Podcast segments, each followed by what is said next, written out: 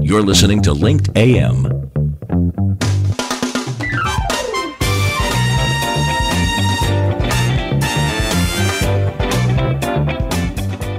Tell your story on Linked Live and get noticed. You're listening to Carl Wolfenden on The Business Class Show and is not always affiliated with the guests and the topics discussed. Any financial statements are the opinions of the individual, and you should seek professional advice before making any decisions. Upgrade your listening to Business Class, the show that puts you in the big leather comfy seats. So sit back and enjoy our take on the trending business issues of the week. Howdy, folks. Here he is, the Texas Brit, the guy with the stiff upper lip, filling his ten-gallon hat and his cowboy boots, Carl Wolfenden. Good morning, good morning, and welcome to Uh, Linked A M here on Business Class News. And you know, the past the past few months we've been having a lot of guests on that really, when I started looking back at them, I realized that there was a there was a common thread uh, there was a common thread and it was um, teamwork. That's that's what seemed to be coming over, teamwork and planning. And that was in marketing, that was in operations, it was when we were talking about sort of uh, mental health issues at work, et cetera. It was all about getting together and working as a team. And you may know, um, I'm sure a lot of you do know, that uh, I co-own a company, uh, Connexus, uh, with a company called Inflection Point Group. And, uh, you know, that is what they one of them we call a portfolio company. And Inflection Point Group have, are involved in a company that is um, really focused on corporate governance. And actually, uh, maybe over a year ago now, I had a gentleman call uh, Don Springer on the show, and we talked about the importance of a board. Well, since then, uh, they formulated a company uh, with, a, with another good friend of mine, Dennis Kagan. And so it's Don Springer and Dennis Kagan, and they're on the the line right now on the, in the studio, our virtual studio. And when we were talking, you know, off camera, we were talking about, you know, is team and planning important in a corporate setting? And they went, yes, we need to talk about that. So I've got Dennis and Don uh, on the uh, on the line now. Hello there. Thank you for joining us this uh, this wonderful morning. Good morning, Carl. Thank you. So, um, you know, I, I kind of just uh, sort of talked about how we know each other through, uh, you know, our common thread there, which is Inflection Point Group uh, as such.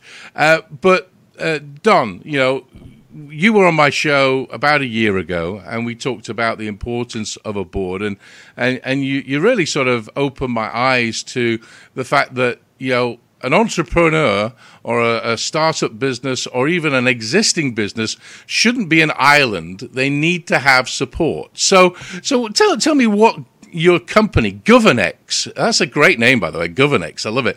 Um, what, what does it do, and, and what's it about? Yeah, so and it's good to see you again, Carl, after all this time. Um, GovernX was formed by three companies, as you said, Inflection uh, Point, uh, Kagan Co., and the Colton Group. And it, we really formed it because we wanted to raise the standard of boards and board governance uh, for private companies. Uh, that, that, yeah, I mean, that's... If you think about it, that makes complete sense. And and, and Dennis, thanks for joining me. Um, you know, so so what is that value of the board, would you say, Dennis?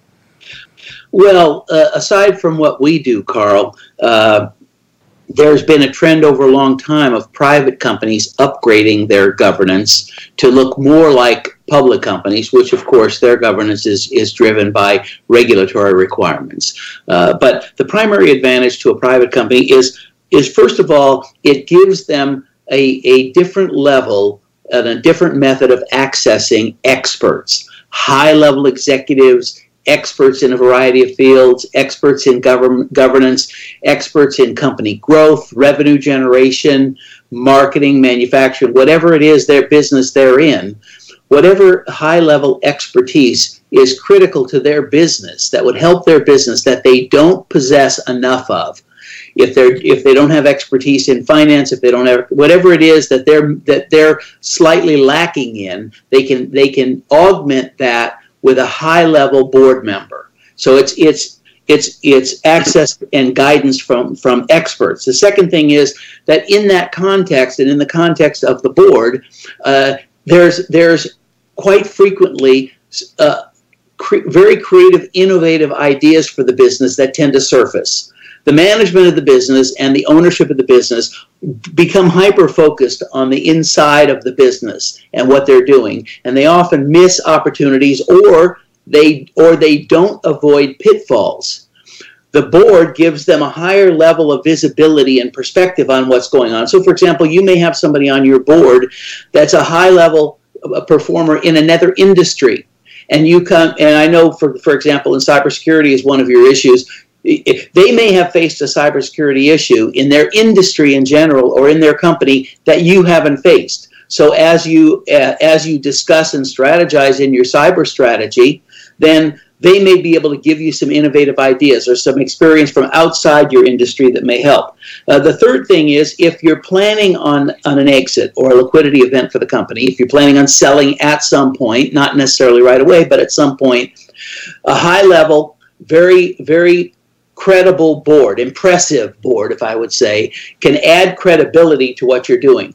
Your customers see it. It's a stamp of approval. It's a good housekeeping uh, governance stamp of approval to have a high-level executive. Uh, I just put the former chief human resources officer from Deloitte on one of my boards that's involved in human resources software. Uh, I once put the former director of the N S A on a board of a cybersecurity company that I was that I was running at the time. So they can give you a very a high level of credibility, uh, it, and both for customers, for your own employees, and then for potential acquirers. Uh, and the next thing it does is, particularly in a private company, it's very closely held. Maybe it's a family business. Okay, there's often issues among the founders or among the family. If that's all that's on the board, those issues can become very contentious.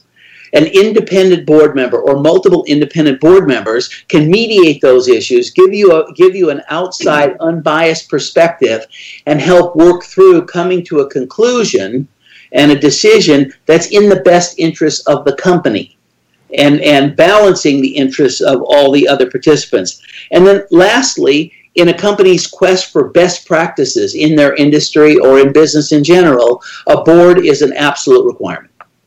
I mean, I think, you know, th- those are very good points. And th- th- there's a lot of things that I hear out there. I mean, because we get a lot of emails in there. I attend a lot of events, you know, closed door sessions, you know, which you, you're part of with Inflection Point. I, I, and I talk to executive entrepreneurs, and half the time they, they, they think, oh, I, I don't even need a board, or I, I, what is the value of a board? I mean, do you hear that a lot? I mean, Don, do you hear that when you're out in the, you're out in the marketplace?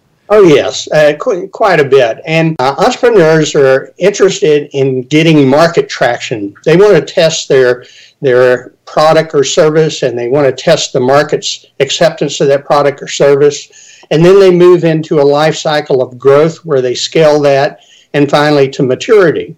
Well, just as Dennis said, the value of a board for entrepreneurs is really to help them in all of those phases. And uh, a lot of times, if I boiled it down, I'd say there's two reasons an entrepreneur should really get a board. One is extend the trusted network that they already have, and two is to lend credibility. Now, as they're getting market traction, they're trying to sell, so they're trying to get credibility and trusted networks to open doors to customers. As they decide to move up to funding, they're trying to get trusted networks and credibility so that uh, they can access capital.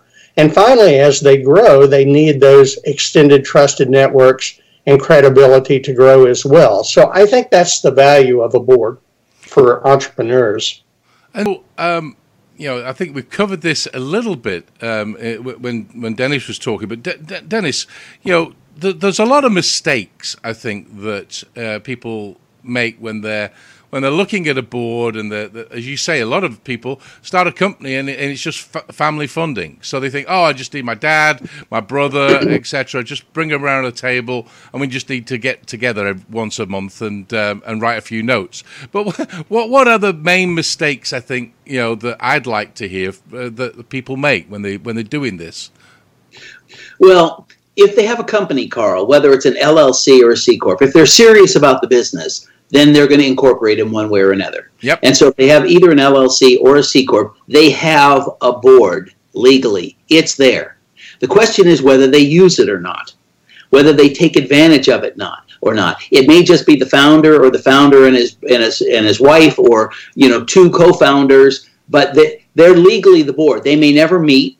Or as Don indicated earlier, their meetings or, or their meetings may may just be management reviews. They may not get to anything at the level that a board would help them with. So, so the first mistake they make is they don't really use the board. They don't really take advantage of it. They don't really add people to it, independent directors that can augment and expand their their knowledge, their awareness, their expertise. Uh, by putting independent board members on it. So it's it's either they don't use it at all or it's all insiders. Uh, Don and I had a project recently where there were seven board members, and all the board members were civil engineers. Mm-hmm. Yeah. And so they had no outside perspective because it was a civil engineering firm. So so not using it and making and all insiders is the number one mistake that they make. Uh, the second is that that typically, especially in that mode, their meetings become just management meetings. In many of those kinds of boards, everybody on the board reports to somebody else on the board. Right. So they're always worried about their boss is always there.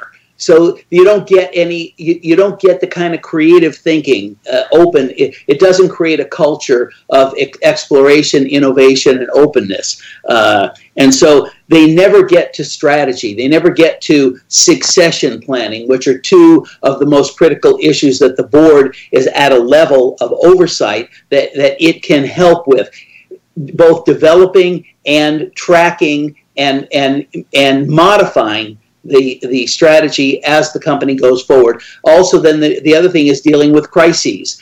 Mostly the board is, is going to be helpful in anticipating crises, uh, but then also once you're in one, the board is going to give you just a lot more brains around the table to deal with the crises. So uh, usually boards of that nature, underperforming boards, are really all about operations and all about finance, and that's all they discuss. And of course, then the company just kind of marches along in lockstep. Uh, the third issue is that they wait too long to actually form a real board or a working board. And often, for example, if they're thinking of a liquidity event, they oh yeah, we'll get to a real board as soon as we have investors. Well, the problem there is as soon as you bring on investors, they have a say-so in who you put on your board. They may even want to be on your board. It's best practice to develop a high-level, fully functional, multi-dimensional board before you get investors. Then when you bring on investors, they join that board as one voice among the other board members, whether it's four other board members, six other board members, eight other board members. They're only or they're only one or two voices among a broader board, so they don't have an overweighted influence at the board level. So, so you don't wait until you have other investors or other influencers. In the meantime, it's a competitive advantage. So having that highly functional board makes your company perform better than anybody else. Why not take advantage of that for a longer period of time? Well, I, I mean, that makes, I mean, I never thought of it that way about, you know, having having the investors say, hey, I want this particular, then you're stuck. You know, you've got to do, because they're giving you the money, so you've got to listen to what they're saying. So be in a position of strength before you even get into that position. You know, and I might, mention, I might mention, Carl, that they may come on board and they may say, well, wait, okay, you've got a board and you've got two founders or three founders on it, and even though you got independence, okay, We, we, in order to get our money, we want to change it. So they may ask you to take one or two people off your board, but then it becomes a negotiation. You can decide if you want to for, you know, forego that in, in return for their money or not. If they're not there, if you haven't created that, there's no negotiation.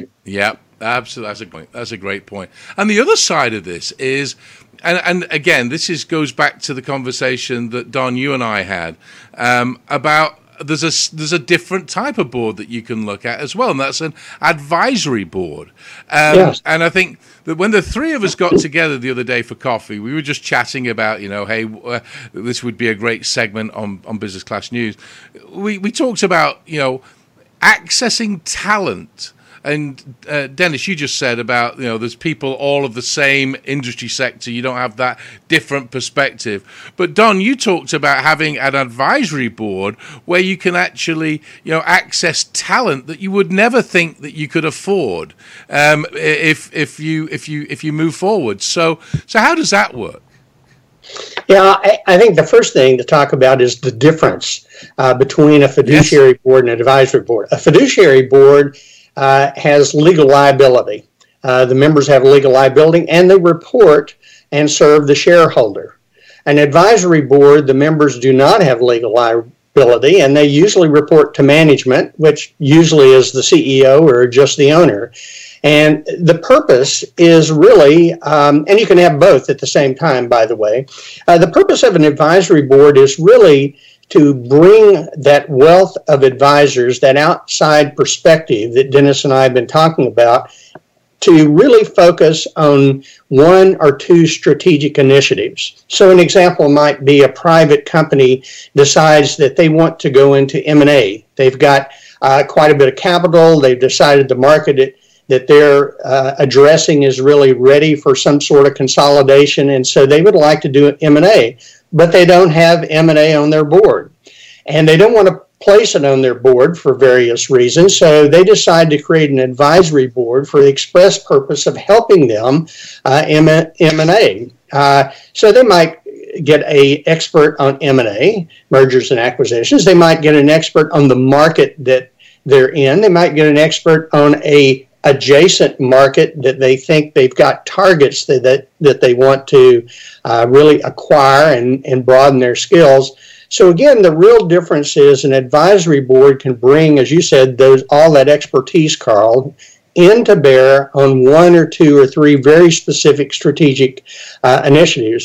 Um, they can meet loosely. Sometimes they'll meet as a group, formally like a fiduciary board. Sometimes um, the C E O or management just does one-on-one meetings with them over time. So it's a loosely constructed focus group of consultants, if you will, that are really set up for one or two very strategic uh, initiatives. So how do they get compensated, though? I mean, just out of interest, on the advisory side, you know, do I have to pay them a, a, a monthly stipend, or or does it a percentage? How does that work? Yeah, there's, there's, there's all kinds of compensation. It depends. If it's a smaller company, sometimes it's equity. Uh, sometimes it's a mixture of equity and cash. Uh, larger companies pay Uh, cash, and sometimes uh, that payment is on a monthly stipend. Sometimes it's just per meeting. There's all kinds of ways to do it, because you can add two or three really notable uh, experts in their field for a relatively insignificant amount. They're not spending that much time, and they bring a lot of wisdom and experience and skills. Uh, Carl, I might point out that uh, in, in many private companies, they don't want to give away any equity.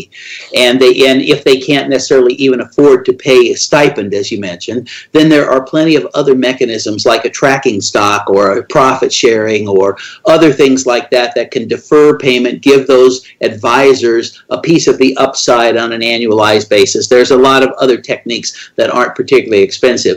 But the key thing is that with an advisory board, you're really looking for very narrow, specific expertise in one thing, vertical expertise, if you will. Whereas a board of directors, you're really looking for a breadth of experience and judgment, because the board of directors is overseeing the company on the on behalf of the shareholders. The advisory board is giving management additional high-level insights into specific topics. And the advisory board is not meant to work together as a board. It's just a group of advisors, whereas the board of directors is intended to work collaboratively and, and not on an ego basis, but collaboratively with each other to help advance the company. Well, that's why we need uh, guys like you and GovernX to come in and, and really go through, because, I mean, it is a complex. It sounds, you know, when I first came into this uh, with this word corporate governance, like, uh, oh, corporate governance, it's just one of those greenwash words that, that people use. And I, and then when I started to realize, when I started talking to you, Don, uh, a few uh, a year ago, and now we're having this conversation, it's it's like, oh, my goodness, it's kind of a pretty big deal to have this as a strategy, because it's it's going to be the pillar that is, or the foundation of whether your business is going to be successful or not. Because as we talked as we talked about earlier, you guys talked about that uh, as a forensic side of things, there may be something that happened years ago that you don't know about, and then you go and do an acquisition, or or they acquire you mainly, um, and they find it. They lift the lift the hood up and go, "Hey, wait a minute! Oh, okay." And then your your your your your value plummets down, I would think. Yeah, it, it really is. Uh, governance is really a discipline in and of itself. Yep. Um, and it's it's separate from just operating marketing or operating finance. Or it's it's very much a discipline. I regularly hear from entrepreneurs that have gotten advice, don't ever take a venture capital investor, don't ever take a private equity investor, because they'll steal your company from you. Well, okay, in the beginning, you sat across the table from them, and they pushed across an agreement. And the agreement had various terms and conditions relating to corporate governance. You signed the agreement. So by not understanding what you were signed, you gave them the opportunity to take unnecessary advantage of you. Where had you understood on a, and made arrangements in advance and, and closed those loopholes, even those investors would not have had the ability to do the bad things that people complain about. That's just the that's just the bad side of it. There's plenty of upside.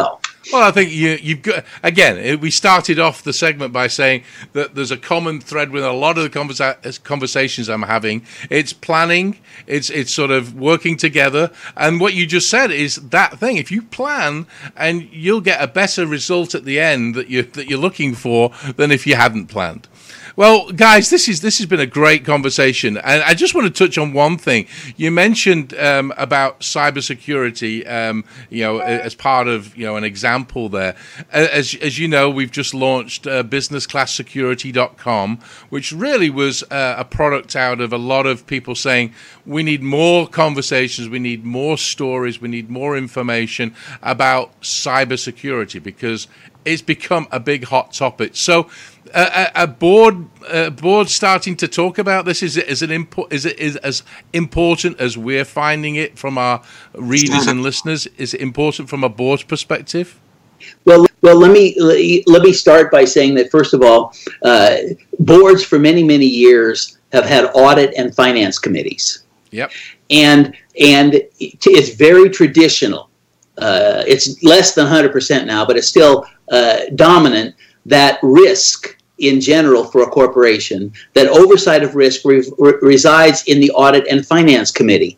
Why? Because up until the, recently, the highest risk was a financial risk, misreporting or fraud or whatever it might have been. That was the biggest single risk to the value of the company. So it reported in under finance or audit committee. Well, now what's what's changed at a corporate level is cybersecurity is now the number one risk, far eclipsing uh, uh, financial uh, reporting risk. And yet it still may reside in an audit committee. There may be nobody on the audit committee that even knows how to turn on an iPad, yet they're responsible for cybersecurity risk. Yep. And so th- that's the first disconnect. Uh, I wrote an article uh, about five years ago for the National Association of Corporate Directors, Directorship Magazine, on why cybersecurity is ultimately the board's responsibility and what can they do? What can the board do to mitigate their responsibility? And there's a, there's a number of things, but but. Cybersecurity risk is the largest risk. Now, of course, there's other there's other what, what everybody calls black swan events that come along, like COVID, which becomes temporarily the biggest risk. Yep. Okay. But but the interesting thing is, if you focus all your risk attention units on COVID, what do you think is going to happen on the cyber side? Well, you they're going to sneak in the back their, door. I know they are. They're trying to take advantage of that, so you can't. You know, so you can't just focus on one risk, but uh, and there's a number of things that I believe a board can do to mitigate that risk. So, and I can go into them if you want me to, but I don't know what your time constraints are. Um, I think this it would be a great, great segment to follow on. Let's do that as a separate topic because we, we are coming up, and uh, I think your uh, your assistant came in behind you then. uh, that, my assistant, yeah, my, my golden retriever. There you go. We all have them. It, uh, they, they, they, they all. It, I think they call it pet bombing now, where they just come in and they just go hi. So, so no yeah, worries I laugh there. When it happens to somebody else. Well, guys, um, unfortunately, yes, we have run out of time, but this has been a very educational piece. As always, I love talking with you guys. I would love to do a separate session on cybersecurity because that is a big se- uh, you know, section of our publication now because uh, people working from remote and things like that, and the board does need to understand that. Well, let's just summarize. I mean, at the end of the day, it's about a, a board of directors. You know, you should have one put in place as early as you can in the formation of the company. Um, I, but the biggest thing that I've got out of this is there are so many different elements of setting the boards up. We're, you really need to talk to somebody like yourself. And uh, uh, I'm going to put all the information on the website underneath this post as well, um, so how they can get hold of you. Uh, because, I mean, at the end of the day, it's a conversation that somebody needs to have, at least just to understand your perspective, and then you can work on how you can work together. So I'm going to get that done. So thank you for joining me this morning. It's been very enjoyable. I really appreciate Thank you, it. Carl. It was Thank a pleasure. You, Carl. That was, uh, of course, uh, Don Springer and Dennis Kagan of GovernX. And what a great conversation. I mean, at the end of the day, like we've always said, if you can plan and you can look at different ways of of really securing the future of your business, because at, at the end of the day, that's what you're doing. You, you've put all this effort and this, this passion and the energy into building the thing that you want to, to have a business, and then have it just be taken away from you because you didn't have simple steps in place, like having great experts on your advisory board, have a board that's strong in different areas of responsibility. Then you've really got to talk to uh, Don and Dennis about really getting that done. So, so I'll put all the details, as I said, on the website. And as I always say to my viewers, readers and listeners, go out there, make some money, but have some fun. And now be safe out there. So, bye-bye.